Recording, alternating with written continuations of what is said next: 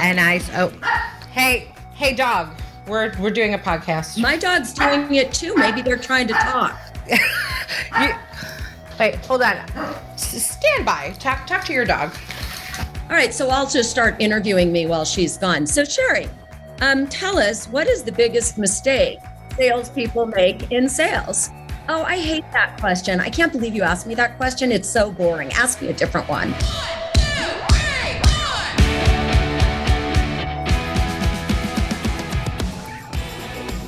I just got kicked out. Did you kick me out? No, I didn't even touch you. You want to, though, I heard. Cause I got a girl crush.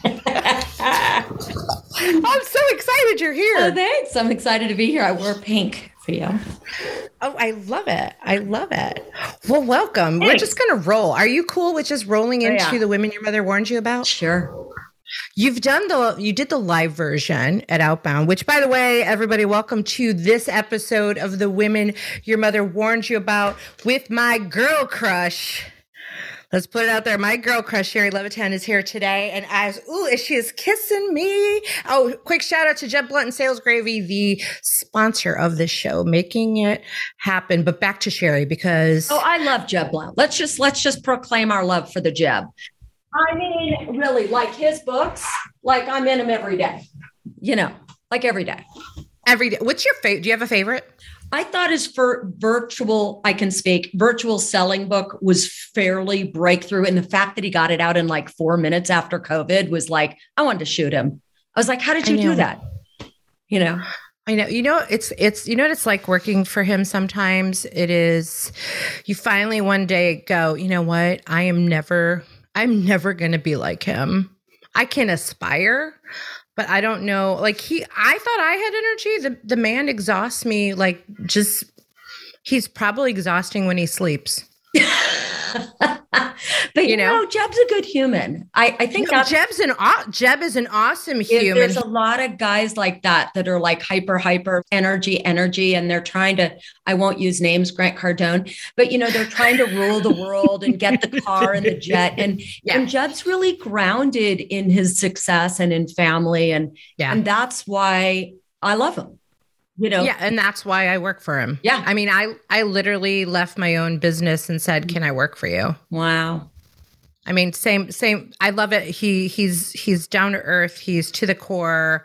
His stuff works. He makes sense, and and I and I love the family values mm-hmm. and who he is as a as a person. To your point, like, but but the man is he's like savant like to in my mind. I remember like the like I had followed him for years, right? And then one day I'm in the office after shortly after joining the company, and he's like in front of. He hates when I tell this story. By the way, don't pull the sponsorship. And he's in front of the whiteboard, like writing out these things for me to follow. And I'm like, my head is hurting because I'm more of a hmm, artistic creative. And he's like, these, he's putting all these numbers on the board and I'm start I'm like I can't keep up with him. And then of course in his style of coaching, he'll be like, "All right, repeat back to me what I just said." I'm like, "No. I can't. I can't. I can't." Yeah. So I tell him, I said, "Have you ever seen the movie A Beautiful Mind?" I remember it. it I, I forget movies after two weeks. I'm a really cheap date. Like I love them. And then you'll, and my husband will say, Well, we saw that six months ago. Yeah, I already forgot it. Who cares? Yeah, yeah, exactly. Well, the one thing I remember about that movie is like the brilliant mind standing up at a chalkboard, writing down all these formulas, and like only he can see it in his head as it's coming out to fruition into an idea and a thought. And that's that is Jeb Blount to me. It's like these amazing ideas that just flow out, and you got to just be able to keep up with him and like take. Like whenever he calls and I see the phone ring, I'm like, "Where's my notebook?" I'm like, "I am ready." I write down everything. But but back to my girl crush. Look, look at you. Look, you're on the back of my notes. See that? But I was I a printed- brunette then. Well, this is your website, girl. Yeah, I know. I was a brunette. I know, but I, I printed it out from your website you. I wanted to. I wanted to actually be prepared for you Right. because you're a firecracker. Right. So the last time you were on this show was live at Outbound on stage, and you created this amazing energy. Uh, and I think you got everybody going with like giveaways, and all of a sudden, everybody was giving something away like it was the Oprah show. And I was thinking, if you want to give something away today, you can. I'm just going to open that door for you because why not? I'm going to put that My out there. firstborn? Yeah. Okay. I mean, is your firstborn of, of value that somebody can make use of? I actually uh, have an adopted child. So I don't think, um, I don't actually have a firstborn, but I can give something away. I can give away, let's see, a shot of sherry. And it, it could be filled with something. And I could give away Yes. two, not three, and not one copies of my book, Heart. Yes. So that's what we'll do. We'll give away shots and books. You know what? The shot of sherry, I meant to actually, ooh, I forgot uh, because I've got a shot of sherry in my office. Is it full of anything? It's not. Oh, see, that's a problem. It needs to be. Yeah. That is like, I'm like, I had to go get one of those shots of sherry at Outbound. I'm like, I gotta have this. It's like the best thing ever. So at Outbound, you said, Can I say a certain word? And I oh, hey, hey, dog, we're, we're doing a podcast. My dog's doing it too. Maybe they're trying to talk. I know. Maybe there's like a dog thing going on. I, yeah, I know. You know what happened is this is so funny. Wait, hold on. Just come in here. Stand by. Talk talk to your dog. Hey, come on. All right, so I'll just start interviewing me while she's gone. So Shari, um, tell us what is the biggest mistake salespeople make in sales? Oh, I hate that question. I can't believe you asked me that question. It's so boring. Ask me a different one. Go ahead.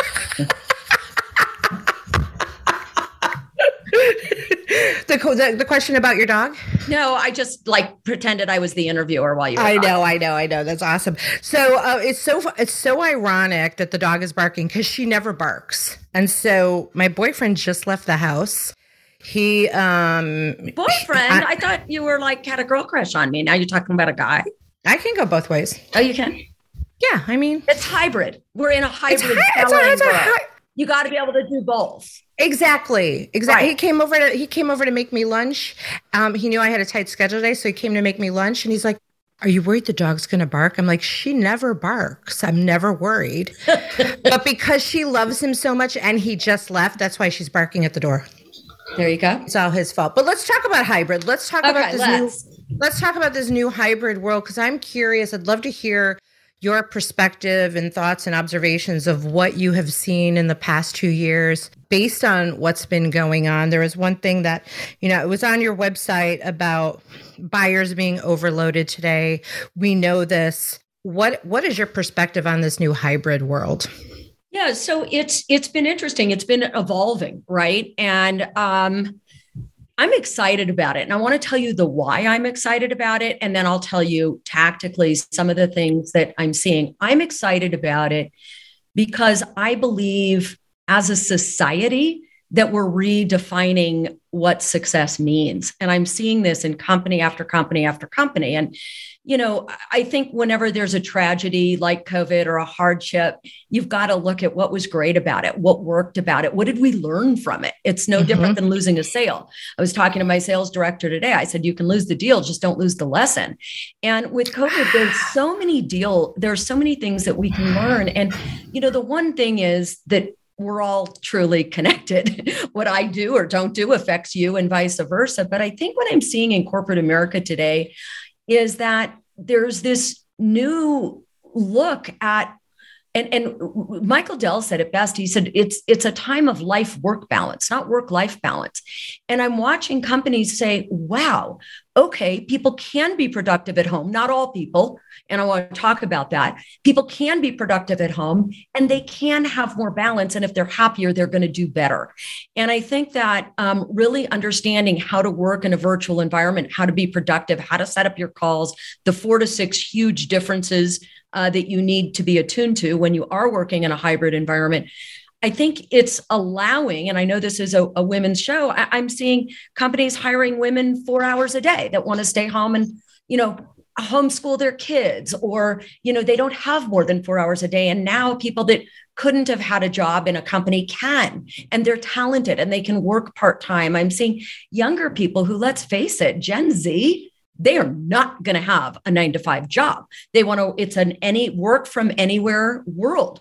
And so now, if they can master these skills, they can be on a deck chair in their, you know, in Key West and do a little bit of work. It's a gig economy. So I think that life is changing things are changing. When i grew up in the 80s it was all about make as much money as you can work till you die. If you you know eh, the busier you were it was a sign of your success and a sign of achievement. And you know the younger generation is much smarter than when they we were. And they're saying wait a minute we're, we want to make a difference. We want to make the world a better place. We want to help our communities. We want to have a life. And it's no longer about work life balance, it's about integration. And what does that look like? And I see companies are following suit. 86% of sellers today say they would take a pay cut to work from home. So we better get with the program and figure out how to train our leaders to lead virtually and to coach virtually and build teams virtually. And we need to train our sellers. And it's different. It's very, very different than face to face.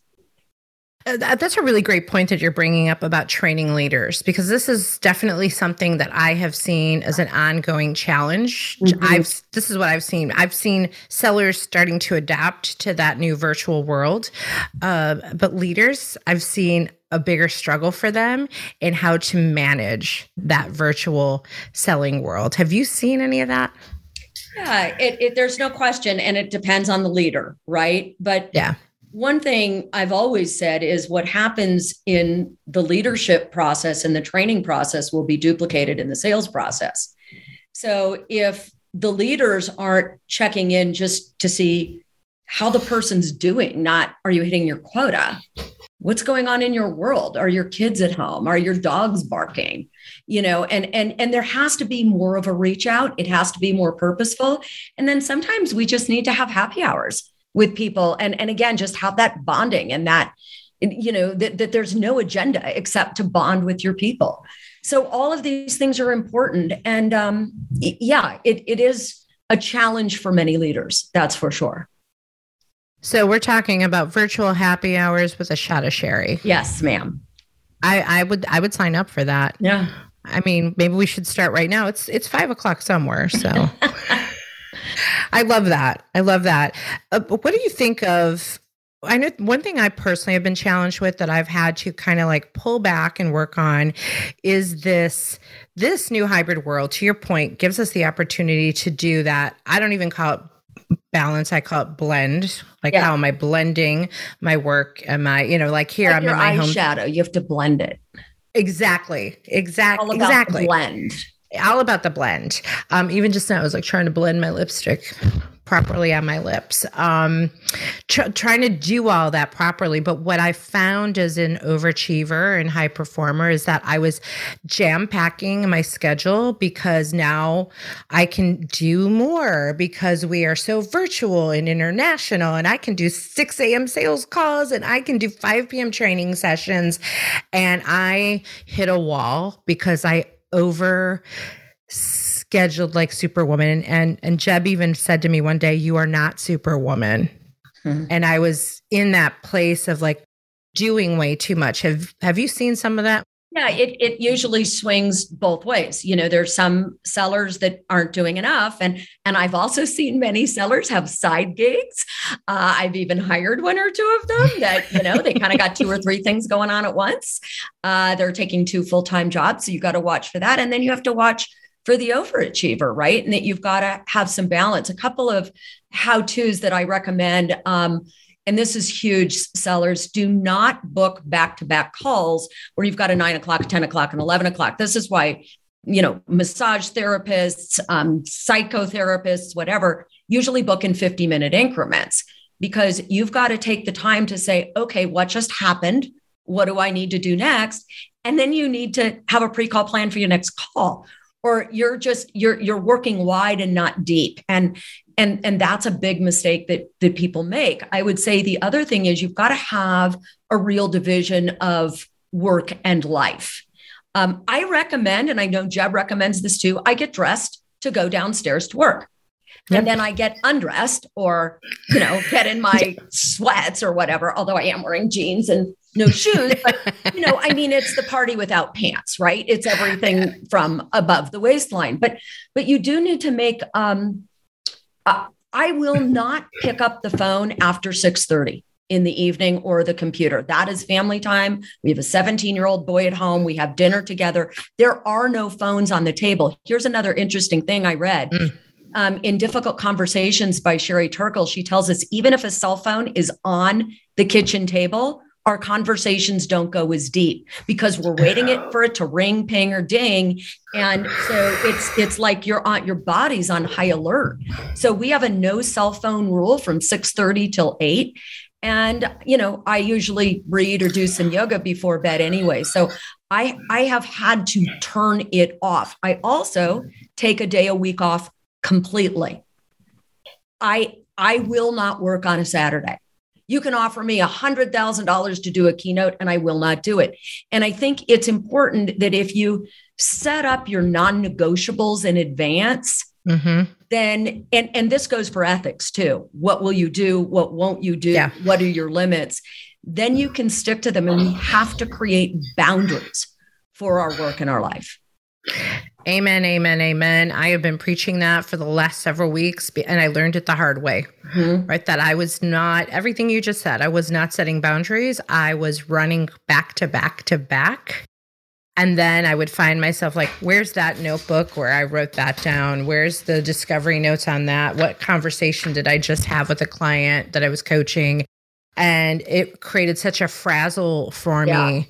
I'm like, okay. And I, you know, I'm not doing the 50 minutes. I'm doing this might sound crazy. I'm like, I, I put an hour in between everything now. That's great. And and what I have found with that is I'm so much more relaxed and calm that I go into every conversation, whether it's a sales conversation or it's a training or it's a coaching, I'm just, or it's my personal life.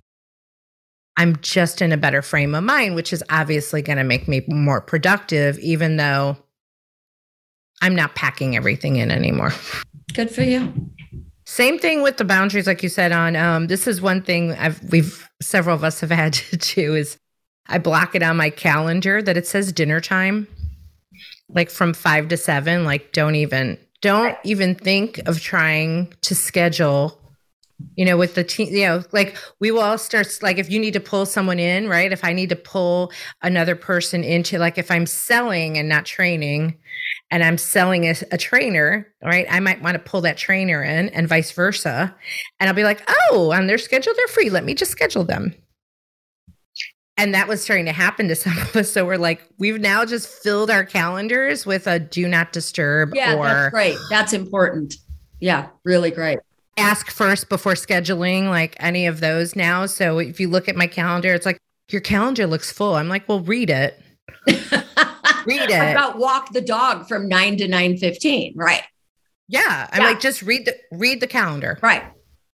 I'm with you, sister. Awesome. I, I love it, sister. I love it, sister. So um I, I love your heartfelt approach because I feel like akin to that, that that heart thing. And I did go on your website and take your quiz. Ah, are you a Susie or a Tony? What do you think? I if you had to guess. Be, I think you're in the middle. I think you got a little Tony in you. I struggled. And you guys, you have to go, uh, and we'll give information for going to Shari's website so you can check that out. Uh, I wanted to like kind of go through all of it and get a feel for it. And um, I struggled with the quiz. I yeah. struggled answering the questions. I was really conflicted on how to answer them. And I kind of knew, you know, which way I was going, Susie. Or, like I could tell what the questions were, but I struggled to answer them. And I'm like, all right, just to answer them, get it over with so you can get some kind of result, right? And I, I got Susie. Really? Okay, that's interesting. But I I got Susie, but some of the answers I had, I'm like, well, sometimes that's me, but sometimes it's not. So I'm definitely Susie Tony. Okay. Yeah, it that sounds like a, an Italian dish. Susie Touchatoni. if you want to Susie Touchatoni with, with Parmesan, yeah. It's about right. It's about right, Tony. Um, I, I think I, I want to um, press pause on that because I think what's important is I've really been thinking about this a lot lately, and I think the the biggest mistake salespeople make, in my estimation, is that it's it, they're trying to balance empathy and courage and that mm-hmm. and that is the quintessential challenge for everybody is i know i'm supposed to be heartfelt and nice and you know make it about the customer and lead with empathy. But on the other side of the coin we've also got to ask the tough questions in discovery. We don't want to be pushed around. We don't want to be a labrador right? We would, don't want to just jump when the customer says jump and say how high. So yeah. this is this is difficult. And as i work with sales teams all around the world this is what i see is that you'll find and that's why i have the quiz up there because there's some and they're super nice and you want to invite them home for Thanksgiving dinner and they're great and the customer loves them. And, and the problem is if you're too nice, they love you but they yeah. walk all over you and what ends up yeah. happening is you know you're you're not isolating the objections you're not asking the tough questions and so you know you never get the business on the other hand the tony is just you know too hardcore and and you know too much urgency and they don't learn anything about the client. So it's really finding that that sweet balance between the two. Yeah I, and that that's where i struggled with it because i know i'm in the middle. Yeah. Because i know how to i know how to push but push with love. That's it. I like to push with love and then know when to pull back and then go push back in. I did have a I have a, a client right now that I, I, work with ongoing that they're renewing their contract for next year. And we were, we were, I really didn't have, I mean, we're just going through curriculum. I'm like, okay, here's what I think we should do next for 2022 but I'm in a call agenda habit, right? So I get into the habit of like, okay, so today we're going to talk about, she goes, you are, stop. Are you processing me? I'm like, no, yeah, no, no. You, she's like, girlfriend, we're, we like this is a client who literally is like, okay, on our call, five minutes of business, 25 minutes of what is going on with your new boyfriend. Right? it's that type of client. But those yeah. are the types of relationships that I make. But it was such a good aha for her to call me out uh, because I was in that habit of well, and see, you work for a training company, and so I train my staff to do this all the time. You know, another big thing is, you know, this this whole idea of when you're selling virtually, you got to save time to book the next meeting, right? I mean, you got to put right. that into your pre-call planning, and um, you know, so I've got a, a, a, new guy working for me, and he's like, "Ah, oh, it sounds so hardcore because he's so nice, right? It sounds so hardcore." And I say, "Look, all you got to do, George, is say this: is say, look, you know who I work for." And so we've got eight minutes left. So I've got to book the next meeting. Otherwise, I'm in big trouble with my boss. But let me tell you something she's going to teach your people to do the same thing. And then they just laugh.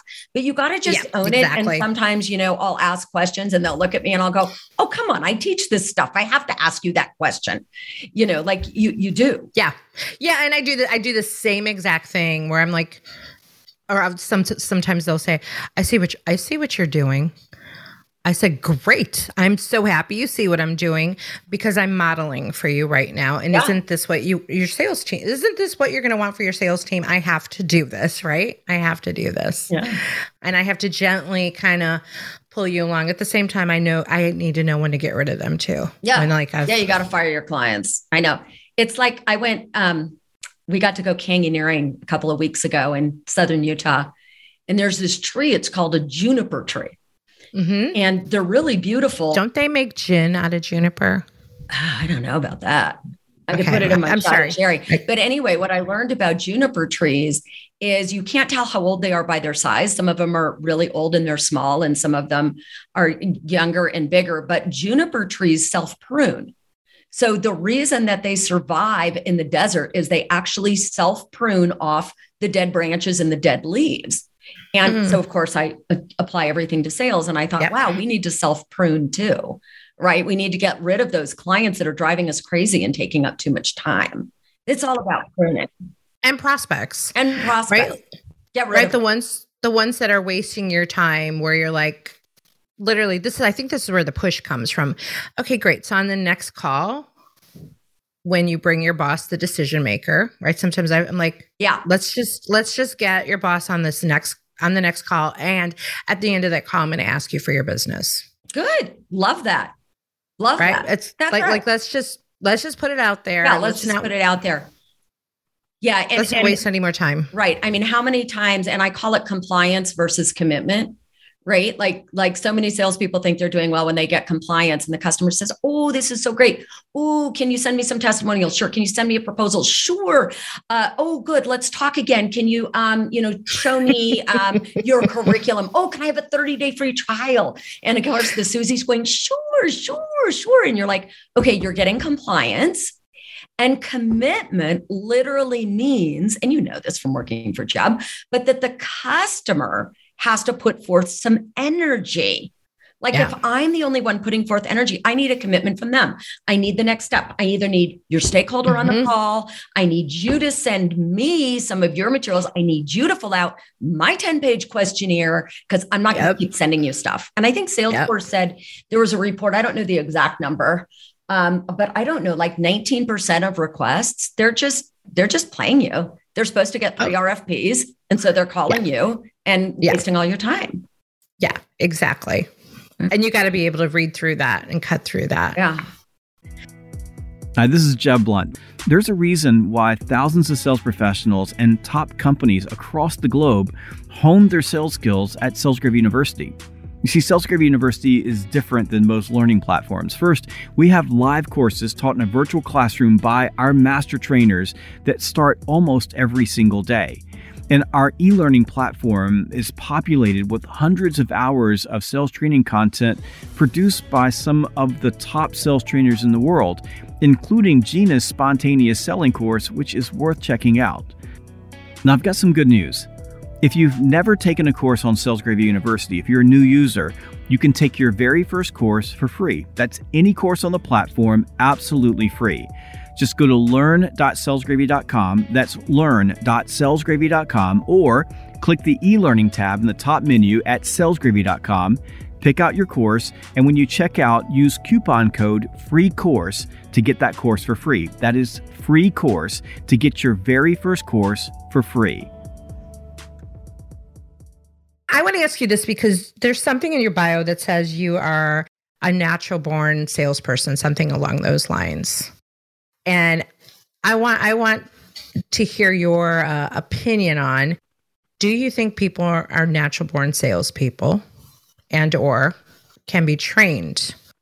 No, it's the it's the age old question. Um, here's what I believe. Um, I believe that if you have first of all, you've got to have the skill and you've got to have the will. You've got to have both. So you can have the skill and not have the will, and then it doesn't work. Now, there are definitely certain traits that a person possesses that gives them talents to be able to sell. But if you don't develop those talents on an ongoing basis, you're not going to be able to keep up because the customer is changing all the time. Technology is changing on the all the time. So I think it's both. Um, I think there's some people sure they could develop the talent maybe but it's just so not in their personality like my husband.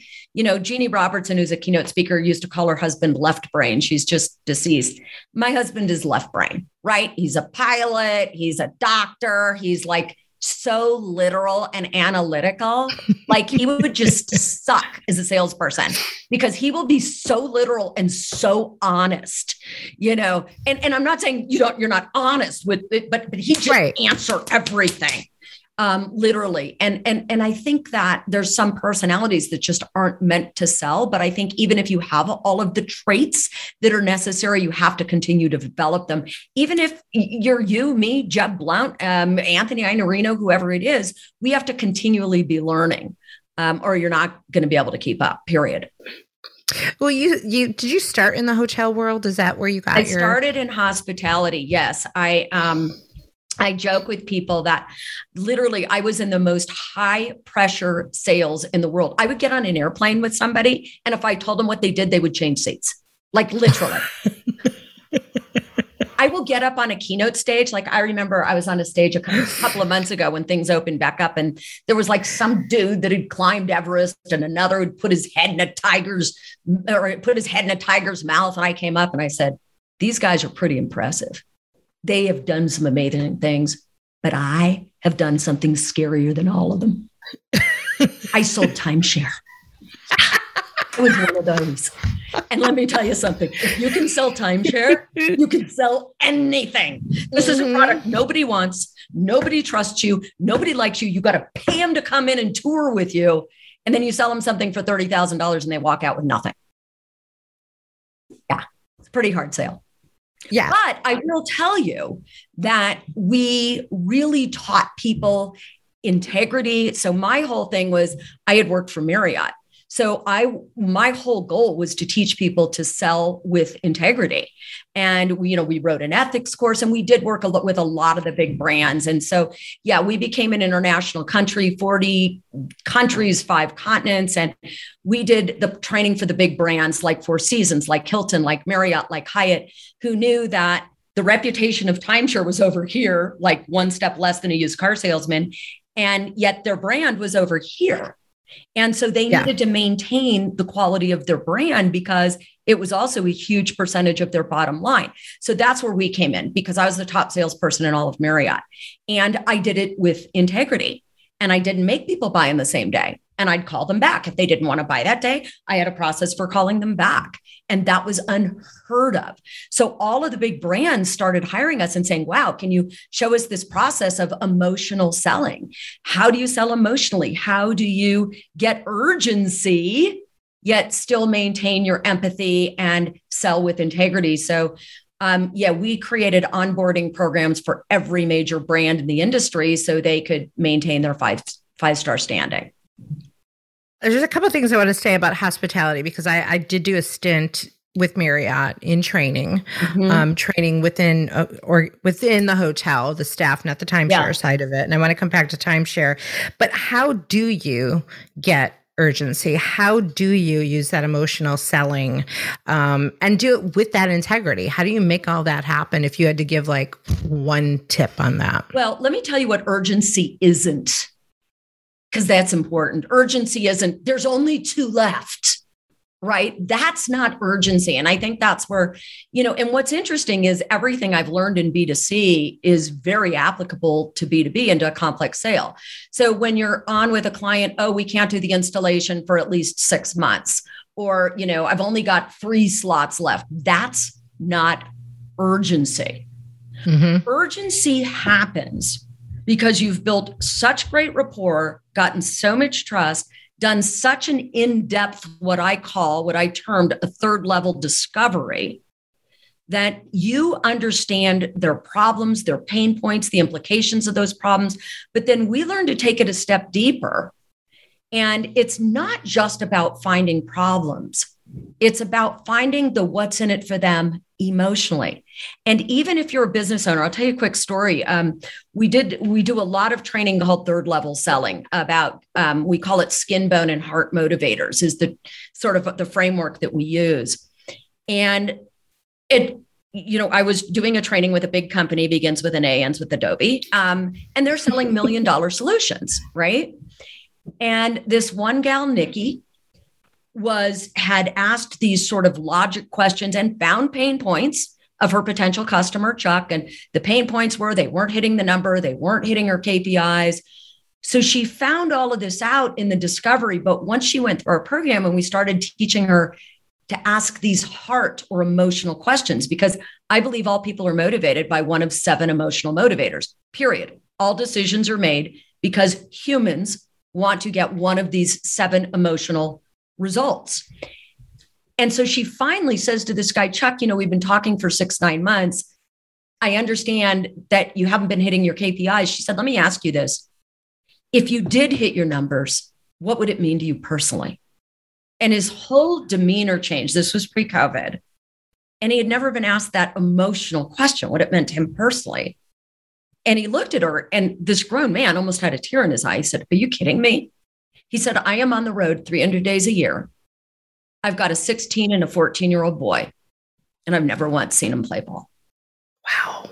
He said, Send me the contract. A million dollar deal.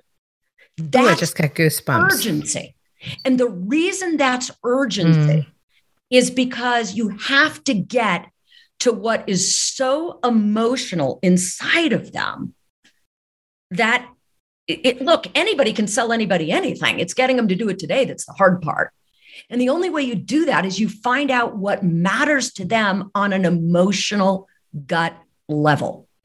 And that takes building trust, doing your homework, researching your client, and asking such good questions. How do you think you got so good at that? Oh, I, I think I've always been a student at the game and I had a great mentor. I had a great mentor. And every time he used to tell me there's three goals of any sale, three goals of any sales conversation. And he said, number one, make your customer feel better about you and your company when they leave than when they came in. That's number one, or when they get off the call than before the call. He said, goal number two, this was goal number two, not goal number one, was get a sale. That's goal number two. Number three, if you didn't get the sale, Find out, learn, study the real reason, not the made up excuse bullshit.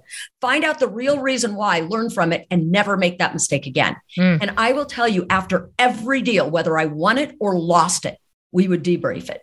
And what I can tell you is what the client tells you why they're not moving forward is rarely why they're not moving forward. So yeah. we've got to get really clear on delineating excuses from objections. And we teach a whole course called um, How to Nail the Sale Overcoming Objections and Creating Urgency.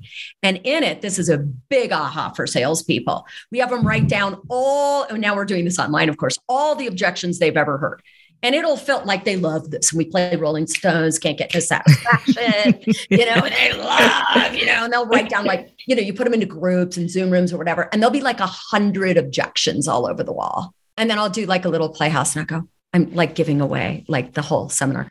But I, I also, are you guys really getting that many objections? Oh yeah. You know, and then one of them will go, and all in one day. And then I'll go, I, if you're getting that many objections, I, I'm sorry, I can't help you. I didn't know it was that bad. And I'll just walk out. And then about three seconds later, I'll go, but wait a minute. If you're getting 100 objections, that means you need 100 rebuttals, 100 closes, 100 third party testimonials to overcome. I got a job with you guys for life. This is great. Unless I were to tell you of all the objections you've ever heard, there's really only six. And by the end of this segment, I'm going to teach you how to answer all six. And it's like this huge aha because we think there's like 600 objections. There's six. But yeah. the majority of sellers, the reason that they don't close deals is they're dealing with an excuse, not the real objection. It's not even real. It's like, I say it's like trying to hit a hologram. You can whack it and smack it, but it's not there. It's not real. It's so, not really there. Yeah, it's not there. I love it. You know, the I love the the three goals. And as I was listening to them and writing them down, because I'm I'm I'm drinking it all in, what you're putting out there here's here's what it comes down to for me um, and and the background that i have come through going back to hospitality in a second. To me it comes down to curiosity.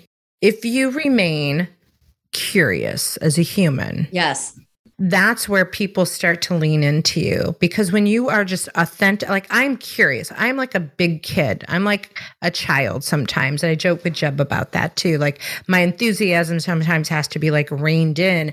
But i am curious. I want to know about people. I want to know about their situations. I'm like tell me more about that situation. And i i'm so on the edge of my seat where my discovery questions and i and i do this with the people that i train and coach. I'm like you have to have those questions, but sometimes you have to stop following them chronologically. Totally.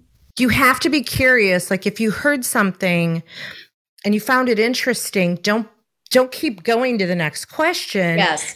Dig deeper, expand on that. Maybe it's going to be more personal, but that's where the relationship comes in. If you got to do a second and third call, then you do that after you've stayed in that curious space. I, I love that. And, you know, it, it's so true that um, I always say you can't break the rules till you know the rules, right? So, so you've got to start with discovery questions. And the discovery questions have to, you know, uncover facts, uncover problems, uncover, uncover emotional motivators, you know, uh, uncover objections, all of that we know. And that those are the rules. And that's where you start. And so you've got to know the rules and then you can break the rules and then you can go deeper and deeper and deeper and deeper yes. and and i find that one of the biggest mistakes particularly younger mm-hmm. or not as seasoned of salespeople make is it's almost like like playing a song it's like if you listen to a great jazz musician they know the notes and then they'll go off right? And and they'll do an improv. And you've got to be able to do that improv because it's not just about the notes.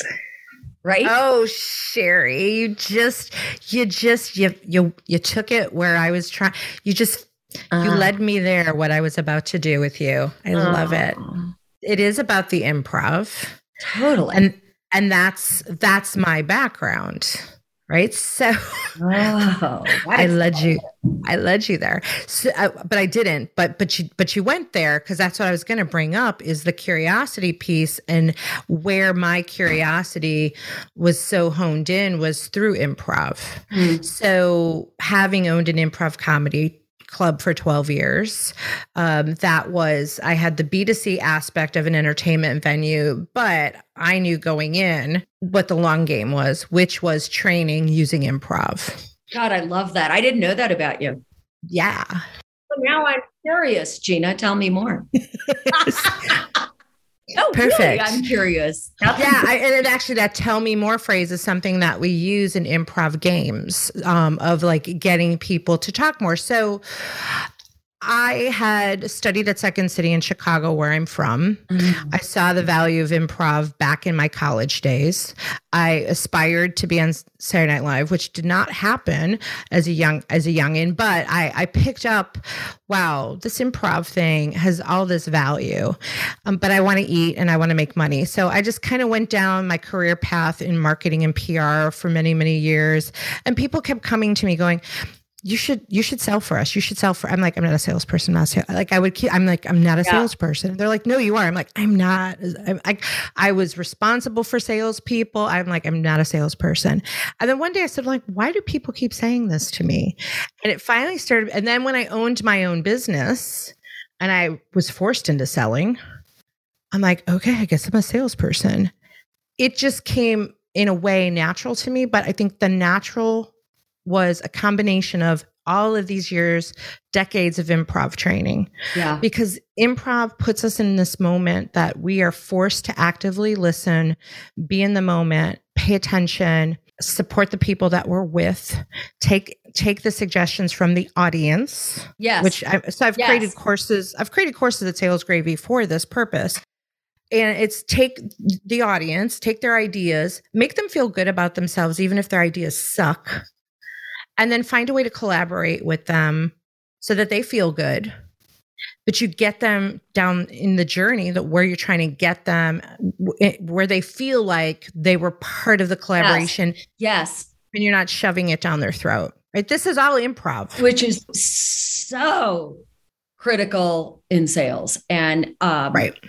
you bringing them with you you're you're so right. It, it's i always say people don't believe it when we say it they believe it when they say it right and and that right. and that goes right also into um, how people learn right it's adult right. learning theory you right know, people only retain 10% of what they hear 50% of what they see and 90% of what they say and do so you know it it has to be a collaborative experience and i where i see salespeople fail on that is with proposals oh, and oh God, yeah. more yeah. and more you know the customer will say send me a proposal and the big default behavior there is we do what they ask us to do. uh, yeah, ex- ex- exactly. And I think this is where the over the years i when i finally woke up i'm like i guess i am a natural born salesperson because i don't follow those defaults right i i'm in the moment of you know it's interesting too in proposals never ever ever do i send a proposal right? So i put that proposal together after discovery. We get on a call um, we walk through it and nine times out of ten they go oh my god you totally get us right? Because everything so you, of, you never send a proposal you only walk them through it. Yeah. Right, right. never send. Right. So i walk them through it and they always give me this feedback of like gosh you know us so well. Like you right. totally get us. And i'm and this is like a secret little this is a tip that's like a no-brainer you know this this yeah. i'm giving this to listeners because I, I dig so deep in the discovery that when i put that proposal back out there all i'm doing is an improv exercise of repeating their words verbatim exactly and I mean, verbatim. It's so simple, but if you're not doing it, it's advanced, right? I mean, all of this is right. simple.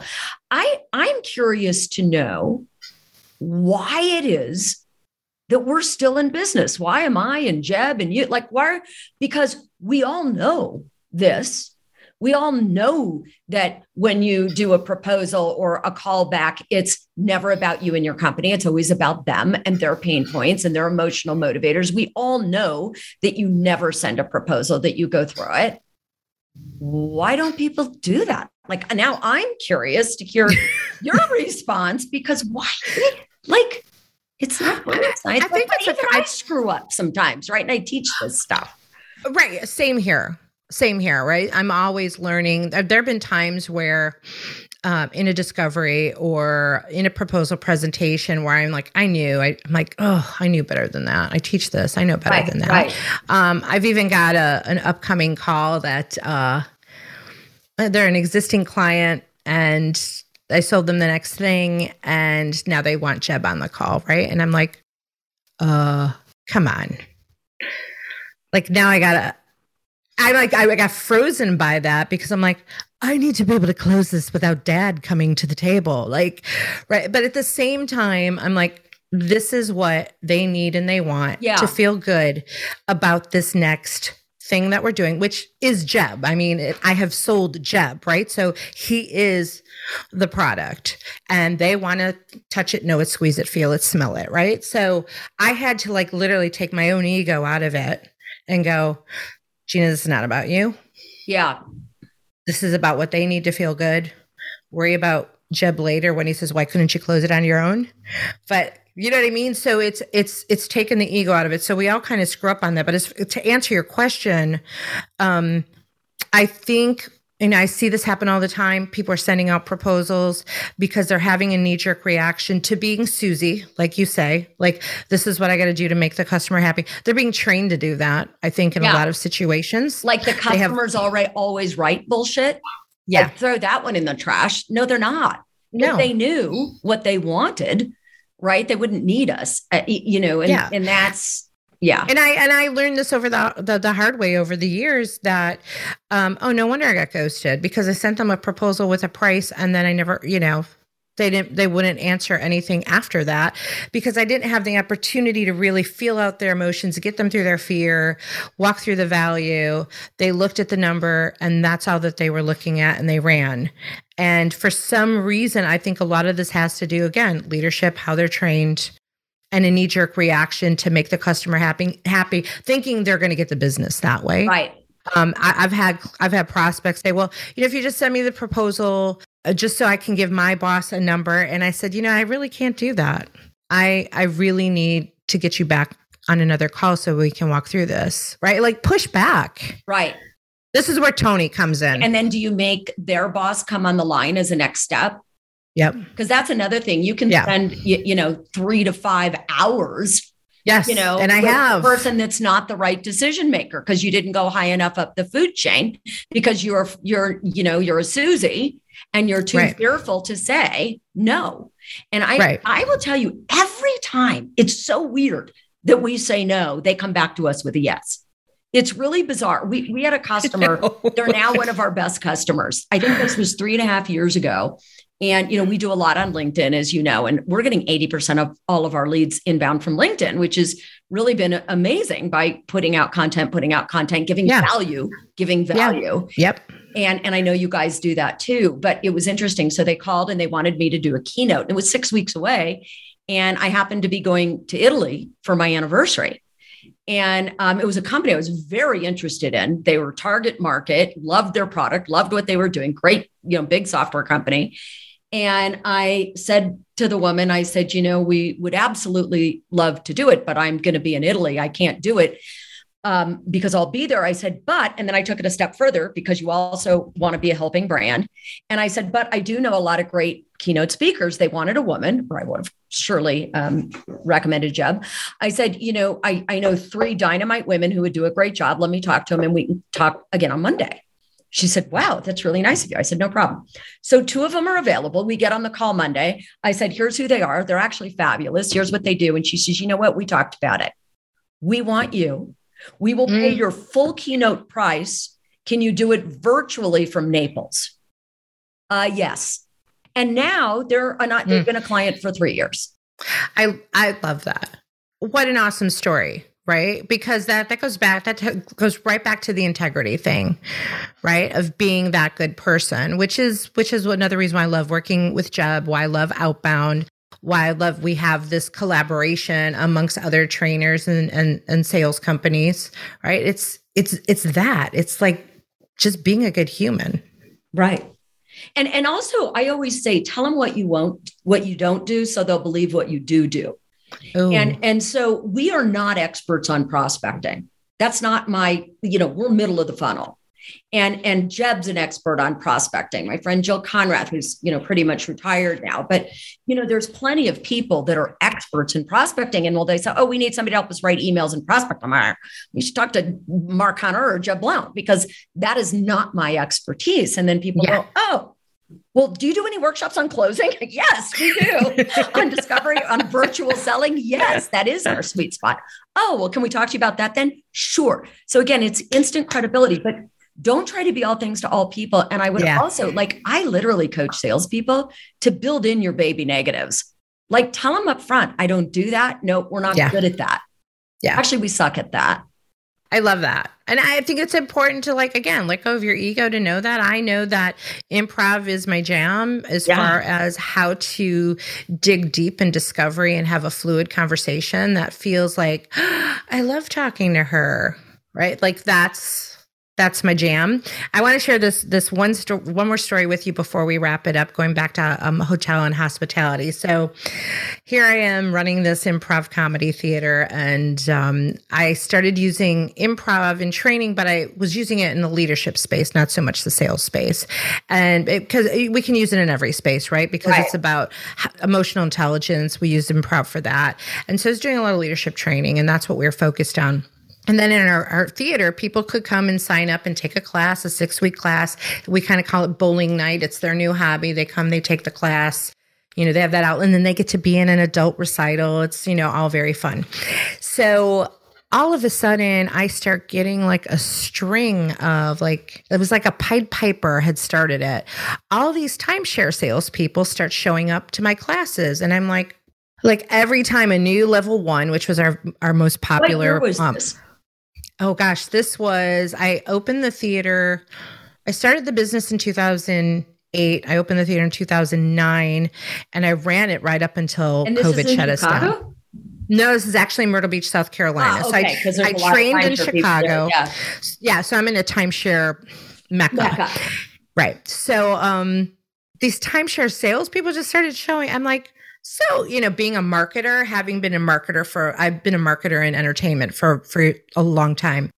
And I knew how to put butts in seats. And I said, so what, what, how did you end up here? What brought you here? We keep asking them. Well, Joe, Joe took your class and like he is killing it. Like all of a sudden he wow. like quadrupled his timeshare sales. And I'm like, Oh, really? And then it just became like a timeshare mecca of wow. salespeople showing up to take the classes. And I'm like, okay, we need to pivot. I got to completely pivot. I mean, we still we're using it in leadership, but I totally did this pivot because I just started asking them in that my curiosity. I'm like, tell me how you're selling more. Like, what happened? Tell me what's happening with this. Like, again, discovery. You're asking questions. Yeah. What, what, why do you think you're doing better? Like, and I would just start digging through. And that's where I started to see the niche mm. of it. It's so funny. I talked to a prospect earlier today who we keep missing each other. We've been trying to get on a call, but she had reached out to me. Um, through she found me out, out through Sales Gravy, right? Sometimes people will find me on my previous website when they're like looking for improv and sales. And she said, We've got this conference coming up. We really want someone who could talk about how to use improv skills and sales. Can we get on the on a call with you to talk about you keynoting at our conference? So kept missing her. So today I'm prospecting and I, I call her back I'm like, hey, we just kept missing each other, trying to get back on your calendar. And I see, I'm like, I see you have a 312 area code, a Chicago area code. You know, I'm born and raised in Chicago. So we were able to connect on like all of that and start talking about that. And she's like, yeah, yeah, I really, yeah. Could we get back on the phone this week? I'm in, I'm on vacation today. She's like, like, she goes, I thought it was somebody else calling me when I saw the South Carolina phone number coming up, uh, but she had answered right away. She's like, can, can we get on the call? So she's like, yeah, um, I really love this idea of improv. We've tried it twice with two different companies and it didn't go well. And I said, you know, good for you that you are still willing to give it a chance because here's come back. because here's I go here's what I've seen over the years. There are people who are very well trained improv performers, but they don't have the business acumen or they they cannot seem to process or align how powerful it is in sales and business. And so they show up and they're like, let's have fun. Let's do some improv games. Woo!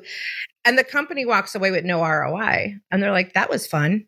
And we can't do anything with it because the trainer didn't know how to position it right.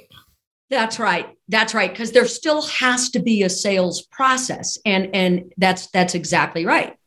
Yeah. So I used to get really worked up about it when like Susie improv performer she's like i heard i can make more money if i try to like i'm i'm not making money on stage so i'm going to take this improv skill and i'm going to try to go do a training gig and then they fail at it and then those of us who actually know how to apply it in business excellent then like distinction I have to go re-explain the ROI and sorry about your previous bad experience and here's how we're going to make it different and you know I had to share that story with you because of the timeshare world and the Marriott world. And that was my little story for you. Well, that's great. And now if we can just teach them to, to sell ethically, but that's, that's why I was in business for so long in, in that vertical, right? Yeah. yeah. Well, I think we're going to have to do another episode together. I'll have to bring you back if you'll, you'll come back. To. You'll have to. Oh, we were supposed to do a giveaway. Yeah, well, we're, we're miserably. No, no, no, no. You didn't fail because we're not live. So here's so I'm gonna we're gonna push this we're not out. Live? Not no. I'm sorry. I, I, thought we had thousands of people listening to us right now. Yes, thousands. They are. They are huge, huge. You should see huge. how big the audience is. It's huge. It is. It is huge. huge. You know, we're we're going to do giveaway on this because we're going to push this through social and all the things that they have to listen mm-hmm. to find out what they're winning and how to win it. I love it. How do you like that? I love that. So this is so this is going to come out uh in the next not this week but next week. Right. So and it goes it's on iTunes or and do you it is it? every it's everywhere. You take you out my find, snorting and my shits and my No, we keep all your shits and snorts in. You keep shits and snorts? Yeah, they're Let's fun. call it shits and snorts. Wait, shits, Wait, and shits. Shits, snorts, and shots. Shits, shits, shorts, and shots. Snorts. I love it. Shits, snorts, and shots. Snorts and shots. I love it. Yeah, we're we're gonna um we'll push it out. You push it out, uh, and and we'll get people engaged to respond to win prizes. What do you think of that? I think it's awesome. Also, I'm doing a um a live masterclass with Meredith Elliott Powell. I'm going to talk to her. It's called Adapt, Survive, Thrive, and she rocks. I love Mer, and we've never done an event together before. I mean, we've been on the outbound stage together, but mm-hmm. not just the two of us. So we're doing this big event. I'm going to see. It's like a thousand dollar. You know, um, Ooh. with you know, maybe I can ask Mer if we can give one away. I would love that, and I did. I saw like that for the first prize, right? Yeah, yeah, yeah. I would love that. I um I saw that that you guys were doing that. Yeah. Mer's been on the show twice. Love her. And um, I'm like, I'm so jealous. I want to be with them. Maybe next time. Maybe next time we can do like a menage de trois. I would love that. Like three of that. us at once. Yeah. Why, you you need a redhead. I know. We have a blonde. Well, I don't know what I am. You're in between. Yeah. I go You're both ways. Good. So do I. This works. Perfect. This now works. that we've established awesome. that. Well, check with check with Meredith. That would be awesome. Yeah. Uh, in the meantime, we've got um, some of your books. A shot with Shari. I'm gonna I'm gonna get Jeb to let me give something away. Nice. Um. So it's the holidays. It's the holidays. Well, we got to be in that giving spirit. Let's be in that giving spirit. Hey, if our listeners, um, well, if they want to, I'm not gonna say if. How can our listeners find you, the best way to find you, your company, and get more of you? What is the best way to do that? Uh, ShariLevitin.com is our website, and you can email me directly. uh, Shari at ShariLevitin.com, S H A R I L E V I T I N. Uh, and follow me on LinkedIn. I do push out content almost every day, free yes. video uh, consistently. And, you know, see if you like me before you contact me. True. like check out a True. video because you True. might think I suck and then don't contact me. Hey, not everybody likes us. Not everybody that's likes a, me. That's another thing everyone's got to take as a lesson. Not everybody is going to like you, and that's okay. Well, actually, if everybody likes you, nobody likes you. Then you're just sort of like everybody else and you're wishy washy and you're not like being authentic. Oh, I love it. I knew I was in love with you for a reason. I mean, really? Yeah, it's true. I'm glad I have yeah. enemies. You're glad what? I'm glad I have an enemies. not unenemies, enemies. Enemies. yeah, enemies I mean, are like in the ocean. Yeah. Having foes, foes, foes, friends and foes. Yes, foes. Foes. It's okay to have foes. Yeah, foes are good. Yeah. Hey, thank you so much for your time today. I know how busy you are, and thank you for letting me have a girl crush on you and getting some of your time today.